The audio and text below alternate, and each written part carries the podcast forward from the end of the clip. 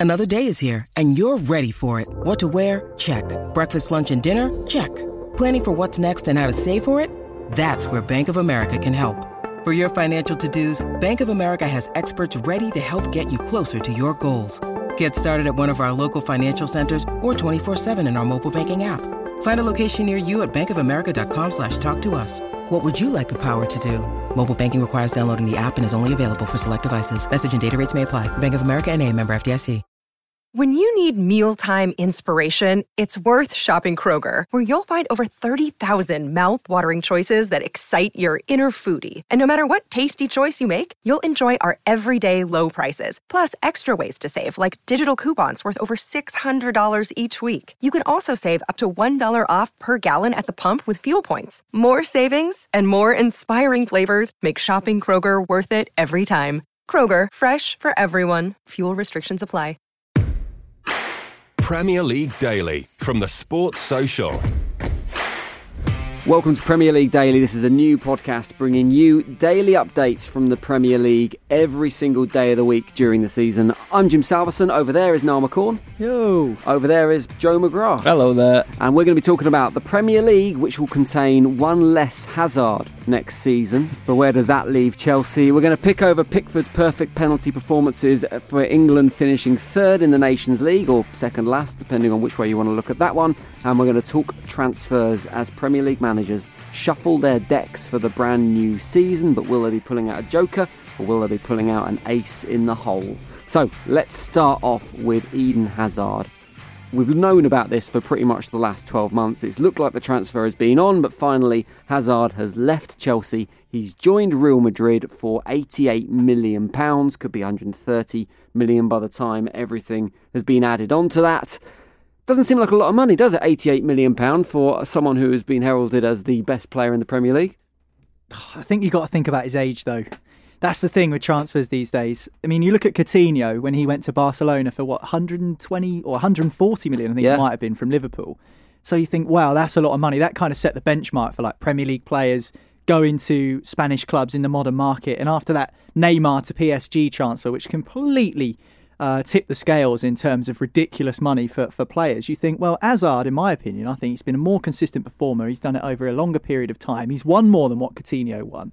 Surely he's worth more money Yeah. but he's getting a bit older than, than people realise. He's 28, 29, and I don't know how long it'll be before his body starts to break down, but you can't deny that he's been a phenomenal performer So for you're Chelsea. looking on the sell on, I guess, aren't you? I'm looking If- at more.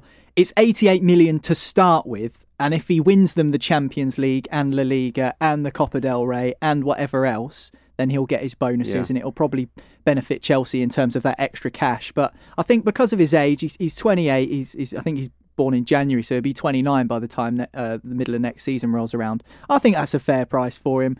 He's he's been invaluable to Chelsea considering what they bought him for what they've managed to win with him in their squad. I think what two Europa Leagues, two Premier Leagues, other trophies as well. I think he's worth it. But it does seem at the moment a little bit less than what you thought. But I think when it all adds up together, you probably realise it's it's probably about right. I've been reading a lot over the last sort of 24 hours or so about how Hazard is going to be missed greatly by the Premier League, how he's one of the best that's been there in the last four or five seasons. And I've never, I don't know why, but I've never considered Hazard to be in that kind of level as one of the best in the league. But yet, you look back on, say, last season, and there's very little that you could compare him to. There's very few other players that you'd say offered quite as much as he does. He's always been sort of second best in a lot of these Premier League uh, seasons. He's always been outshined by someone else who's had a an incredible season, like Salah, and you got Van Yeah. Dijk, obviously, and and these players stand out Um, above him because they're not used to being that sort of high level footballer. But then Van Dijk comes along and has an incredible season. Salah does the season before that, but consistently Hazard has always been That's second it. best in a weird it, like way. KDB or yeah, Salah was KDB the same before that. He's but always been second best. I mean, and he's got this weird thing as well, Hazard, where if he doesn't like the manager, he just won't turn up. I don't know. So I was I- thinking about this because I, in my head, have got Hazard as a bit of a troublemaker. Y- yeah. But actually, you never hear stories in the hmm. paper about him like being He's well other liked. than a professional. I think he's well liked in the squad. I just think it's the way he performs under certain managers during his Chelsea career over the years. But the point of being a Chelsea player is to win the club trophies, and we know what they're like with their managers. So I think Eden Hazard knows that if he doesn't like a manager, they're going to be gone within a season mm, or two anyway, because that's just how Chelsea work. But it, the interesting way to gauge it, I think, is like Joe was saying. Salah two seasons ago was unbelievable, and then Van Dijk's been great this year for Liverpool as well. I mean, would Eden Hazard get in an all-time Premier League eleven? I mean, you, you think he'd be close to it. Maybe on, maybe on the this bench. Is the thing, he's gone for 88 million pounds. How much? How much did Gareth Bale go for? well, that's the thing. How I was much gonna, did Ronaldo go I, I was for? going to bring it And they're always in, in consideration. I was going to bring it back to the attacking players that Ronaldo, uh, that Real Madrid have already bought from the Premier League, including uh, Cristiano Ronaldo, 2009, and then obviously Gareth Bale was the last Yeah. one. And they spent good money on them, Yeah. but they spent good money on them when they were younger. And like you were talking about before, 29, I think what Gareth Bale went when he was 23, and I think Ronaldo was around that age as well. So they had in them a lot more money that they could spend on per season because yeah. these were big investments. There's more mileage in those yeah. players. But so there's- like Ronaldo was nine seasons at Madrid. and You look at the money they paid. I mean, that was nothing.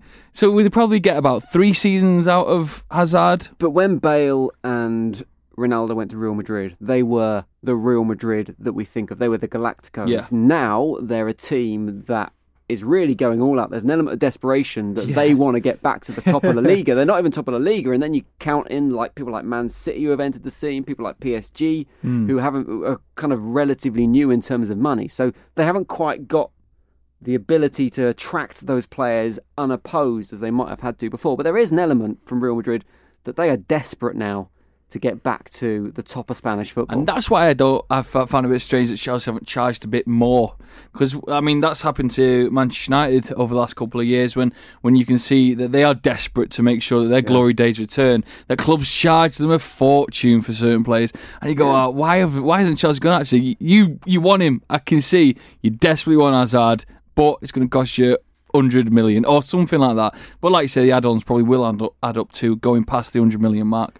So uh, they're desperate, and I, I will see other clubs maybe if there are certain players that are still on their transfer tick list at Real Madrid, hmm. other clubs might take the mick hmm. a bit because you can see that they're desperate. and they've always got money. Yeah, they've always got money. Yeah, I mean the problem for Chelsea now is is they need to find someone who can step up to Hazard's levels because they've got this transfer ban hmm. for this summer transfer window and the next one in January. So they made a signing Christian Pulisic from Borussia Dortmund in the last window for 60 million. Now, as good as he is, he's not Eden Hazard. And Jadon Sancho has been keeping him out of the Dortmund team this season.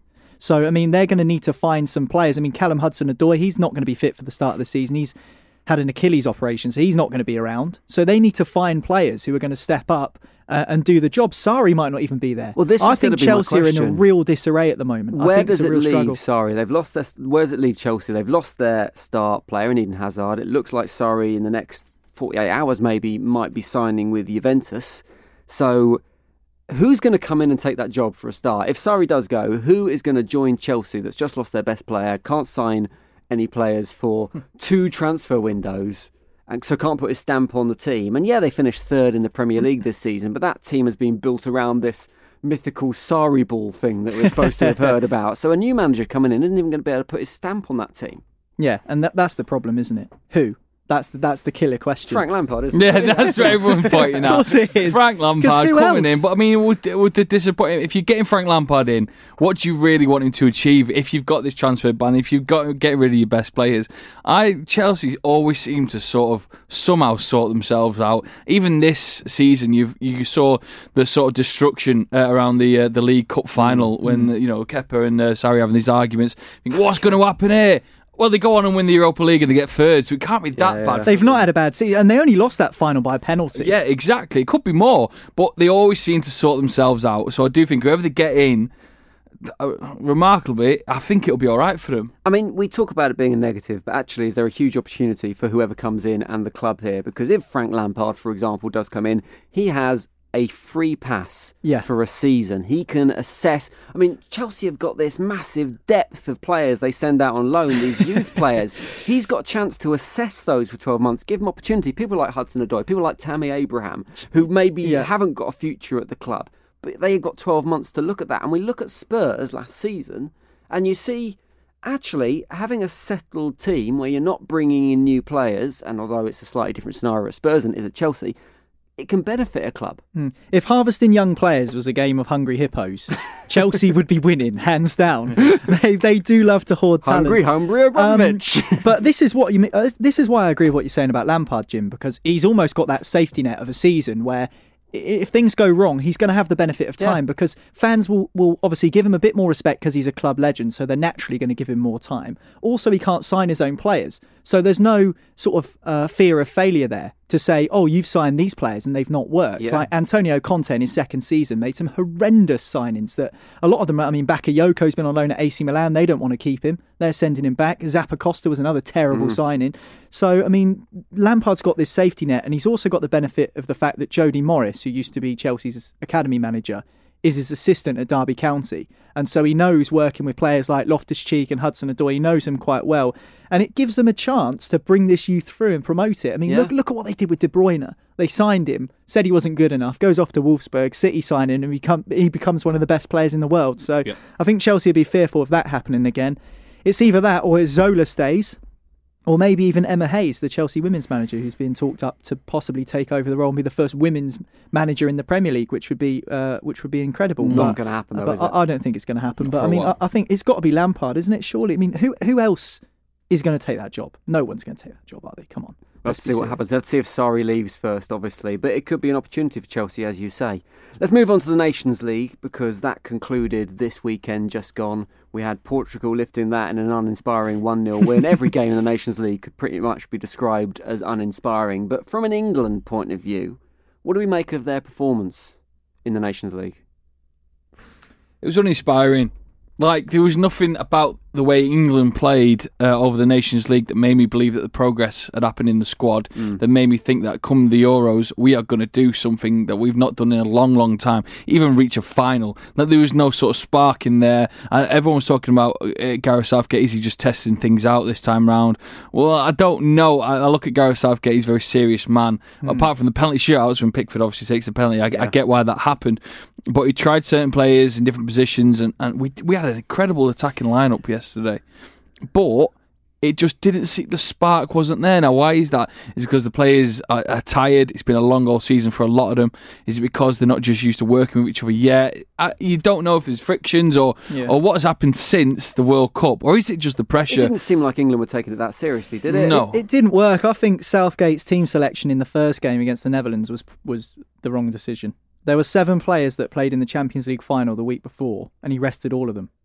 And I just thought that midfield of Delph, who mm. doesn't even play in midfield for City, doesn't get on the pitch for No. City.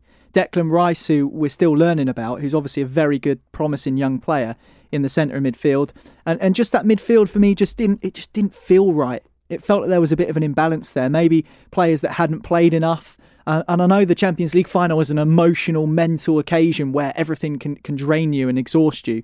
So I can understand why he rested players, but I just felt that you know it is a semi-final at the end of the day. Yeah. Surely you want to play your best players and get the get the best result you can. We can dismiss Um, it now that it doesn't matter because we didn't win it. But obviously, if England had picked up that trophy, which is the first trophy since, well, 66, unless Yeah. you count Le Tour- Tournoi in 1997, which I don't think anyone counts Le Tournoi in 1977. But that would have been amazing. If England had lifted a trophy Yeah, and going into the Euros, that would have been an amazing lift for the team as well, as you say, Joe, to be challengers in 2020, to have that confidence of achieving something like that. That's going to help, isn't it? It's got to help, and especially such a young squad. And like you said, a lot of promising talent there. That goes into the next tournament they have. If they've got a little victory uh, in behind them, and they know what it's like to win something, because finals are finals at the end of the day. I know you might mm. think, "Oh, I'm not taking it seriously," but you're in a final, and that added pressure and that occasion is always going to be there.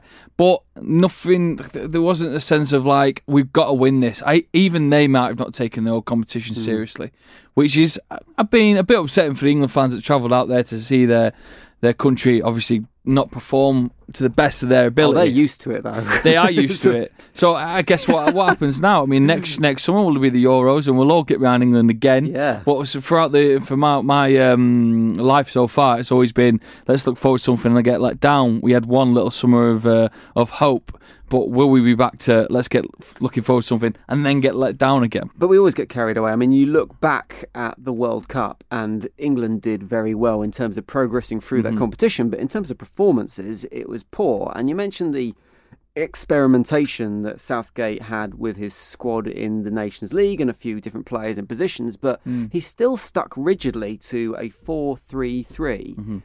Even if he changed personnel around. And you saw in the Netherlands game, it wasn't quite working in midfield, so he changed the personnel around. He brought new players on. He switched wings from Sancho and Sterling, but Yeah. he still stuck to that 4-3-3. And is that the problem that England have? Is there is no real plan B? Yeah, I think that maybe there's an element of that. It's more for me that this idea of England playing out from the back, hmm. and ironically, it was John Stones who made the, the mistake, which which cost England in the semi final against hmm. the Dutch.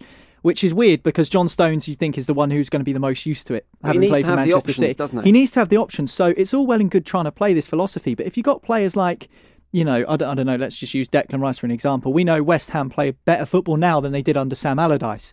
But if, if you're talking, It's not hard, is it? if you're talking styles of play, how many? And, and Kevin De Bruyne said this in a in a pre-match interview for Belgium before he played for them. How many teams in the Premier League play out from the back in the hmm. way that Manchester City do? How many teams in the Premier League can translate that from their club football to the international stage because there'll be players in that England team that aren't you like Callum Wilson for Bournemouth is probably used to the, the Bournemouth playing decent football but not to the level of Yeah. Manchester City. So it's like how are the midfield players going to get used? I mean Sarri ball totally different to way Pep plays. So Ross Barkley's coming back looking for this pass or not really sure what to do there. It's hard because a training camp lasts what a couple of weeks? Whereas Yeah. Manchester City they train day in day out throughout the course of a season. They know their style of play. I just think with England sometimes uh, that can get diluted the way that the style of play the manager wants to do. I mean, it's like Joe says, it's been a long season. Some of these players have played 60 games. We know how important a goalkeeper is in that scenario Yeah, as well. When definitely. you're playing out from the back, and we saw when Pep Guardiola first came into Man City, the first thing he did was get rid of Joe Hart See you because later, he, Joe. because Yeah. he couldn't do what was required. Hmm. And you've got to look. I mean, I have slight concerns over Jordan Pickford as an England goalkeeper. Anyway, he's he doesn't seem to be that top tier. He's quite small. Well, Everyone, you- everyone says uh, that he's yeah. quite small. I think he is about six one. I think, which Yeah. is contrary to popular belief. But I think it's he's definitely got a mistake in him.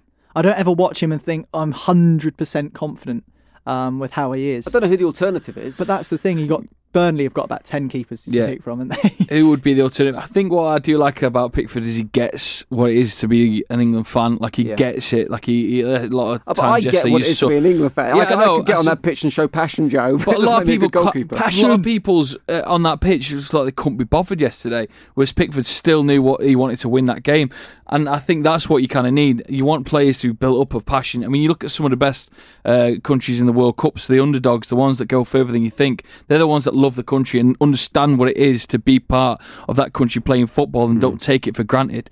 But the ones that let everything fall by the side are the ones that think they're too good for the country, and then that's when everything falls apart. Uh, I think that's why you need characters like Pickford who realise that they're in there to do a job. All right, stuff might happen, but he'll give 110%.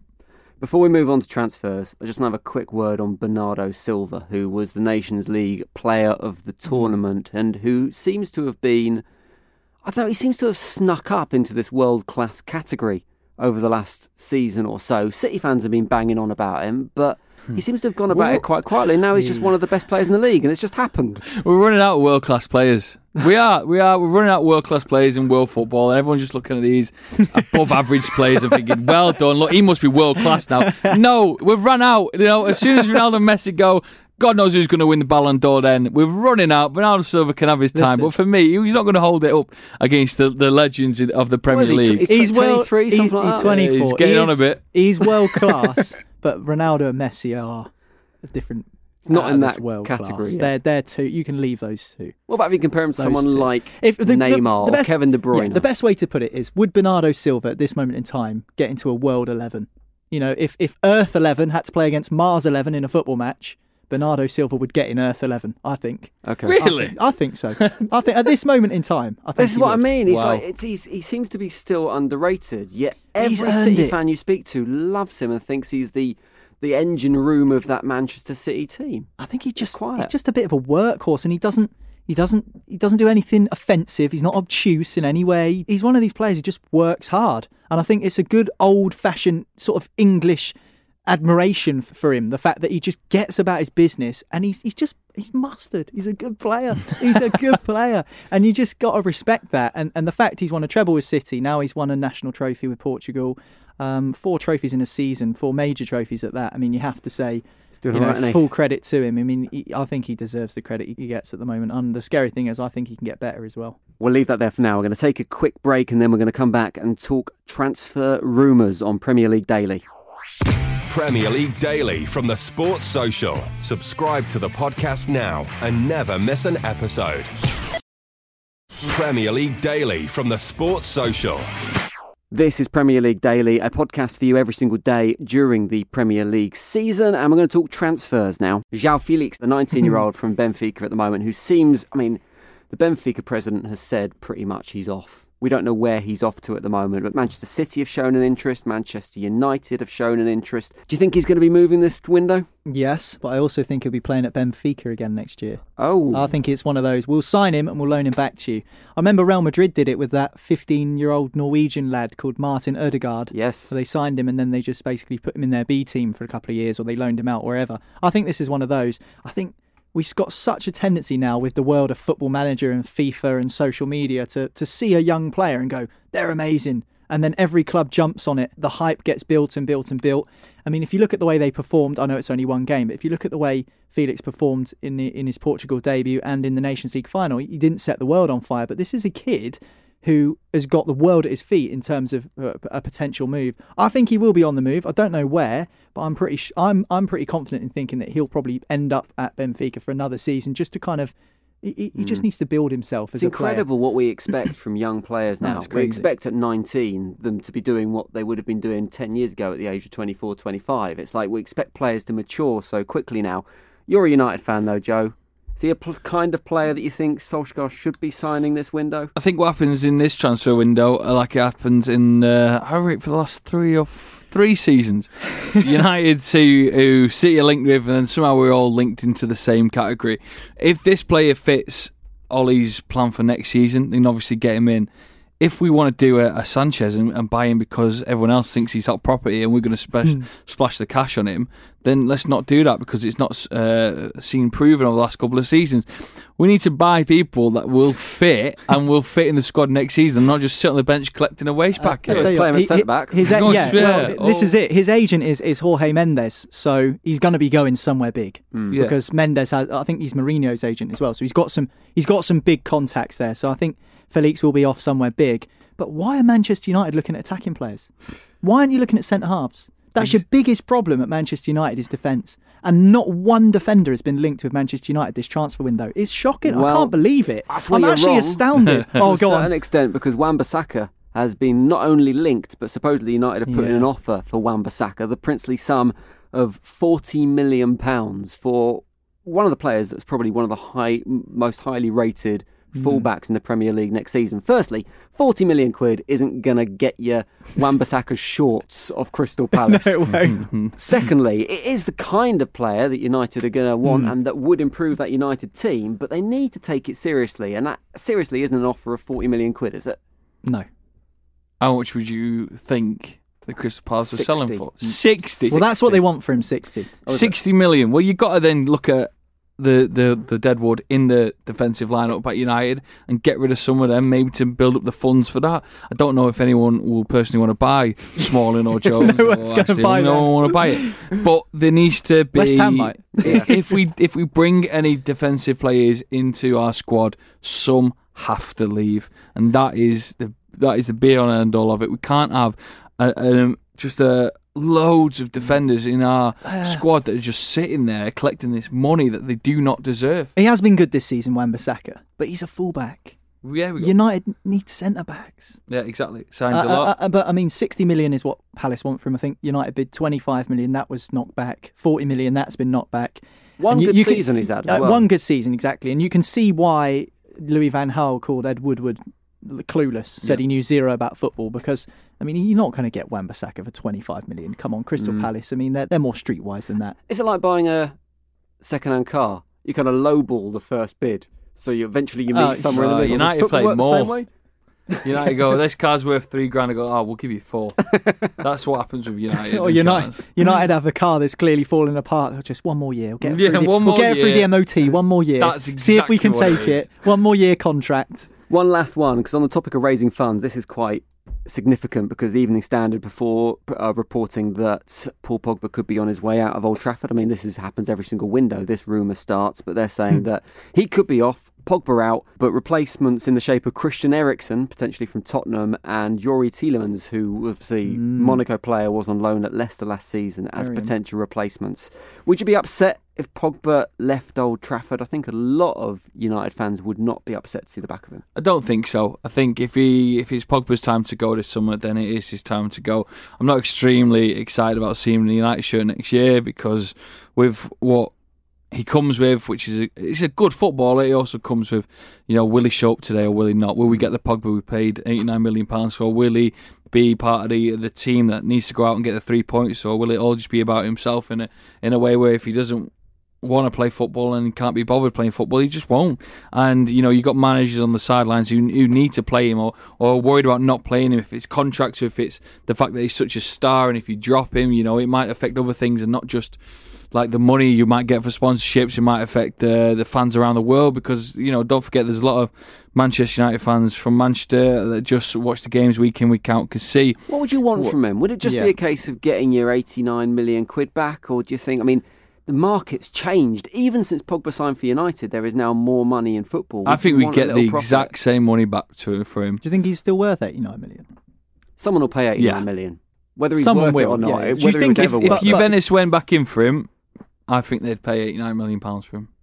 But, but Because Allegri's not there anymore. The manager Allegri. So w- will he go back there? I mean, that, that's a question. I mean, Real Madrid and Barcelona are keen on him. So mm. driven by fans, though, isn't it? If they want him back, they, they can. They'll obviously be interested in bringing him back. And Juventus, they want to win the Champions League because they haven't won Yeah. it for so long. Also- and Pogba can give them that. And, and he played well there before. Yeah. So there's no reason why they might not be keen to Mm-hmm. take him back. Also, as well, that sum of 100 million pounds that might be floating around for Pogba, they paid it for Ronaldo, and I'm pretty sure they would have made quite a lot of that back from not only the Yeah. winnings of the season, but uh, from from what comes around it with the sponsorship and even the shirt sales with his name on the back of it. Bringing Paul Pogba back to Juventus would probably only do the same thing. Nice new kit for 2019-20 season with Pogba's name on the back. I like the sound We- of replacements, possible replacements though. Yeah. Tielemans was great for Leicester on Mm. loan. He was excellent, and I think he gives you. He's a bit more low key than Pogba, isn't it? Yeah. With Pogba, you- you get this big profile, don't you? Like you're saying, Tielemans is a bit more low key, and I think he, you just probably grind out performances without mm. being sort of pinpointed. Like Pogba, you're always thinking with the price tag and the fact he's a star man, the spotlight is always there on him. So even if he has an average game, he's getting pelters from all over the place. Mm. Whereas at least Tielemans, you can kind of see maybe a little bit more of a kind of a Roy Keane kind of. Roy Keane was brought in from Forest, and everyone kind of thought well, that's Roy Keane. He'll do his job. He wasn't the Beckham of his day, was he? Beckham was the one where the spotlight was on him, much like Ronaldo. Yeah. So I think that central midfield role is actually a really interesting position to be like the flash player, Yeah, yeah. so to speak, because I think a lot of the time it's the forward players or the attacking players that get that tag, you know, of the, oh, this is the guy who's going to win us the game, this is the guy who's worth the most money, he's the star man. It's very rarely a central midfielder is that man. I mean, you think even back in that Real Madrid team with Zidane, it was still like Bex again or Brazilian Ronaldo or, or Figo, these players. So, yeah, maybe that's an interesting switch. I, I think I'd rather have Tielemans. It right seems now. like that would fit into what we imagine to be the Solskjaer blueprint as well. the fact that he's brought in James, this young winger, that he wants young, hungry players Hmm. rather than those big established stars, which, as we have seen, has not really worked out too well for United over the last couple of seasons. I'm really excited to see how United do next season. I know United only fans. one, Joe mate. sat over there. The not so only sure. one. I'm really excited because I think we've seen the best and the worst of Ole Gunnar Solskjaer in six months. We've seen him win 13 games in a row, whatever, and lose. Have we seen the worst, though? Well, we don't. Well, I think. I think maybe. We'll I- get beat 2 0 at home to Cardiff on the uh, one of the last games of the season. Pff, That was up there with the worst. that is bad. That was up there I, with I'm not the worst. Defend that. A team that man relegated Beat him. a couple of years back beats him at his dream job at Old Trafford by two goals, by the way. It wasn't just one. No, no, no. Two goals. Not one single ball went in the back of Cardiff's net. now, this attacking football, this uh, flair. next season, I'm uh, excited. stories- I'm excited to see, season, Joe. The, I- the stories are there. The Chelsea story, the United story, Liverpool City renewing that This is such a rivalry. it's going to be a good season. It's such a good chance for United next season. If Yeah. they sign right this summer, they've got a real chance to get into the Champions Yeah. League. Because Arsenal don't have loads of money to spend. Spurs, they might lose Trippier, they might lose Rose, they might even lose Pochettino. Chelsea can't sign anyone, they've lost Hazard. This is such a good chance for United next season Mm. to get into the top four. It really is. If they sign properly, they could have a good season. That is the key, though, But this is the thing. The door's open for United. After this season, you see the top four. The race has been so exciting for the top four this season, but I think United could, could sneak in there. And there is the reason you should subscribe to this podcast, Premier League Daily, every single day through the season, giving you the latest Premier League news. Click subscribe now. You can follow us on Twitter as well at The Sports Social. You can find all your latest football, Premier League, and other sports news as well. Niall, Joe, thank you very much, Cheers, boys. Jim. And we'll see you soon on the next Premier League Daily from the Football Social. Subscribe to the podcast now and never miss an episode.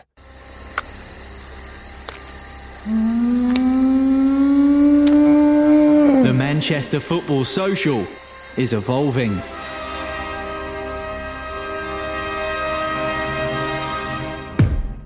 You'll still be able to get all the latest opinions and news on Manchester United and City. But now, as part of a daily Premier League podcast. All the big stories, gossip, laughs, and highlights from the biggest league in the world. Discussed by real, passionate football fans. And no footballing dinosaurs. You can join the evolution by searching Sports Social wherever you find your podcasts and hitting subscribe. And now find us on your Amazon smart speaker. Just say, Alexa, enable Sports Social for daily news updates on your team. Sports Social. A voice for fans.